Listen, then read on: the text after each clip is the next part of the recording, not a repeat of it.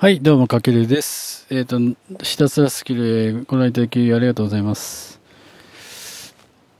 えっ、と、今回はね、えっ、と、たった3つ美容師人生を劇的に変えるマインド術というテーマで、えっ、と、お話を今させていただいているんですけども、まあ、美容師人生劇劇的に変える具体的な方法はたったの3つ。えっ、と、まずおさらいすると、1番朝6時に起きる。えっと、2番自分でビジネスを始める。3番本を読む。この3つです。で、前半戦ではまあ1番の朝6時に起きるっていうのを、またちょっと噛み砕いて説明したんですけども、なぜじゃあ朝6時に起きたらいいのかっていうと、朝は脳の、えっ、と、エネルギー量が一番大きいので、一番生産性がある時間。だからその時間に朝起きて、だらだらスマホや SNS を見てるのはもったいないですよっていうお話。なのでまあね、えっ、と、これはね、誰でもすぐできることなので、まあ明日からちょっとこう、1時間でもいいんで早く起きて、えっ、と、自分の時間に投資しましょうっていうことでしたね。はい。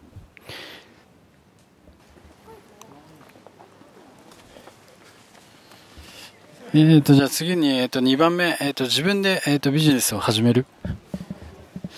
えっ、と、これは、まあ、あなたね、今ね、本業以外になんか、えっ、と、収入源ってありますか？例えば、まあ、なんかアルバイトしてたりとか、まあ、副業で何かしてたりとか、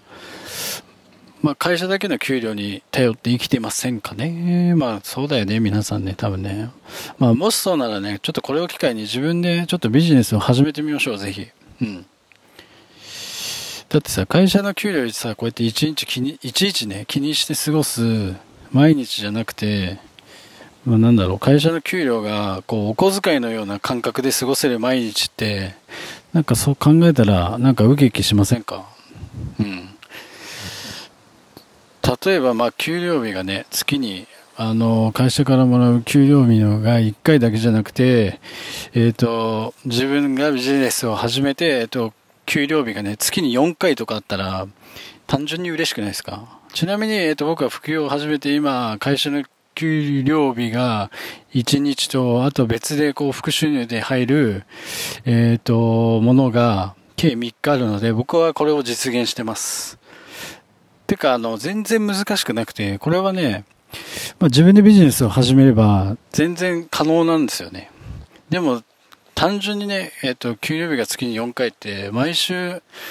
自分に収入が入るって考えたら、すごい、想像しただけですごい嬉しくないですか？うん。で、自分でビジネスするってことは、まあ、ふ、今、今のね、この不安だとか、不満な毎日から、自信や充実した毎日を確実に感じることができます。まあ僕もそうでしたからね。うん。うん。まあ副業ね、僕もビジネス始めるまでは、まあ、多分、おそらくこれを聞いてくれてる皆さんと一緒で、まあ毎月ね、あの会社の給料日だけを頼りに生きてきましたし、まあ少ない給料にちょっとこう切なさも感じながらも、でも実際はなんか無駄な浪費ばかりしていたんですよね、僕もね。うん。で、そこで僕は、このままじゃ変わらない給料をあと10年、20年続けるのかってふと考えたことがあって、まあそれが一応これじゃまずいなと思ってビジネスを始めるきっかけとなりました。なので、あなたにもね、今からでも全然遅くないので、もう本業以外で自分でビジネスを始めることをすごい強くお勧めします。もちろんね、あの、僕も美容師だから、こう、本業で忙しくて、なかなか時間が作れないのも、めちゃくちゃ、あの、皆さんのことはね、すごい理解してます。うん。だからこそ、まあ、本業以外の時間の使い方が、まあ、本当すごく大切になってくるかなって。うん。まあ、つまり、あの、最初にピックアップした、覚えてますか？一番目。あの、朝6時に起きるっていう、この行動習慣は、まあ、この2番目の自分でビジネスを始めることにも、まあ、深く関係しているんですよね。まあ、お気づきだと思うんですけども。で、繋がれたら、まあ、これが行動習慣なんですよ。うん。じゃあね、まあ実際に自分でね、ビジネスを始めるつっても何やったらいいのかって分かんないと思うんですけども、じゃあ何をやるかっていうと、おすすめは忙しい本業のあなたのね、延長でもできること。だからまあ、美容師さんだったら、YouTube で美容コンテンツを作るだったり、個人ブログで美容情報を発信するだったり、あとはもう当たり前に Twitter、Instagram で発信をして、それを自分のブログや YouTube につなげて、えっと、収益を得る方法だったりもあります。うん。だってさ、考えてみてください。あの、せっかくさ、本業で、こう髪をさ、切ったり、カラーをしたりっていう時間に一日の大半を使ってるんだから、まあね、本業でしてることをせっかくやってるんだから、そのままそれをさ、動画撮ったりとか、写真撮ったりとかっていうコンテンツ化してしまえば、本業も副業の延長でできるっていうか、まあそれが一番多分効率的に始められるビジネスかなと僕は思います。うん。だから時間がないとかじゃなくて、もうこれはやり方なんですよね。うん。いくらでも時間を作れるし、やりようはいくらでもあるっていう。うん。だからまあ自分でね、ビジネスを始めて聞くってなんか新しいことを始めないといけないのかなって思いがちじゃないですか。でも今やってることを価値に変えて、あの本当にビジネス、ビジネスにあの結びつければいいんですよ。うん。うん。だからまあ毎日ね、10時間ぐらいやっぱ僕たち働いてるわけじゃないですか。本業で時間を使って。だからその中でビジネスに変えることができるコンテンツに使えるものはないかっていうのを、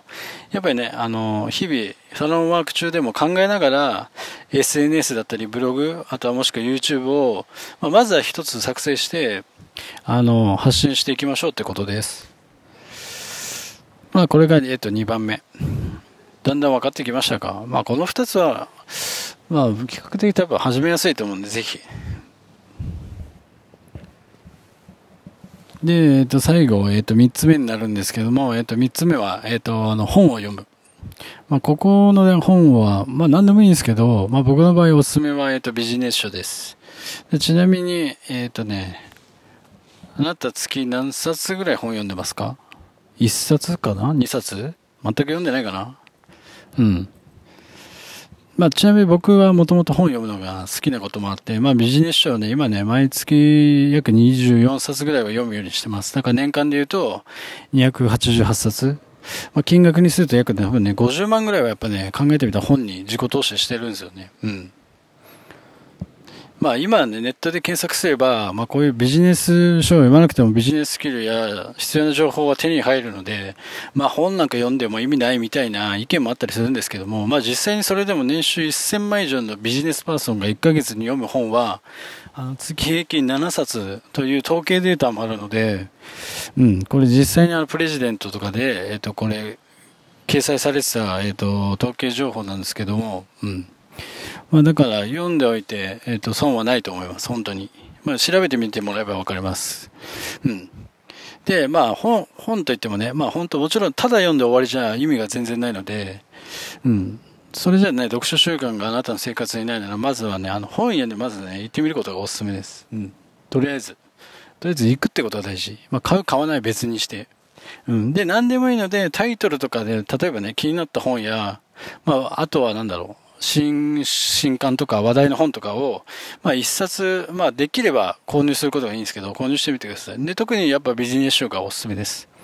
うん。で、そうすると何が起きるかというと、本を買うと、まず読む時間をね、やっぱど作り出そうとするんですよね、人間。うん。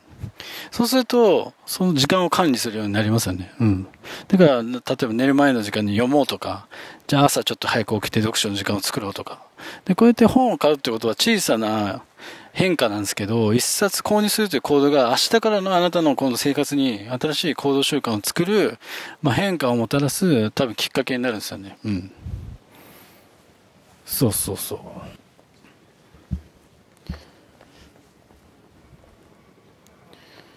で、さらには、あのビジ、ビジネス書を、うん、読むことで、まあ、さっき挙げた、なんだろう、朝、えっ、ー、と、6時に起きる。のと自分でビジネスを始める。まあ、この二つの行動習慣とも、まあ、やっぱ深く結びついてくるんですよね。まあ、なんとなくね、言ってることわかりますよね。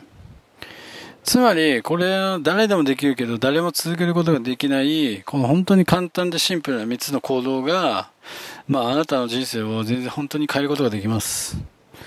あとはちょっと補足して応用編ということで、まあ、この3つに付随して、まあ、僕がやってる行動習慣が劇的に変える方法としておすすめなのが、まあ、筋トレや、まあ、ジョギングなどの運動習慣。と、あと、こう、なんだろう、通勤途中だったり、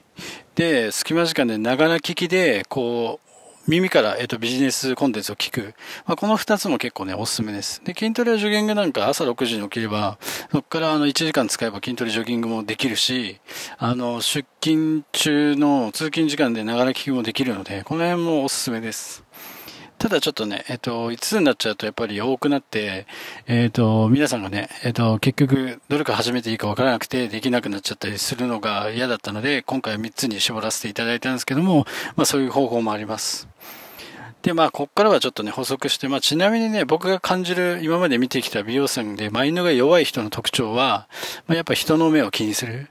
あな、なんだろうな。なんかやっぱ誰かの、こう、目が気になるんですよね。それって結局他人の人生はあなたは生きてるみたいな感じ。でそういう人は結構マインドはまだ弱いかなって。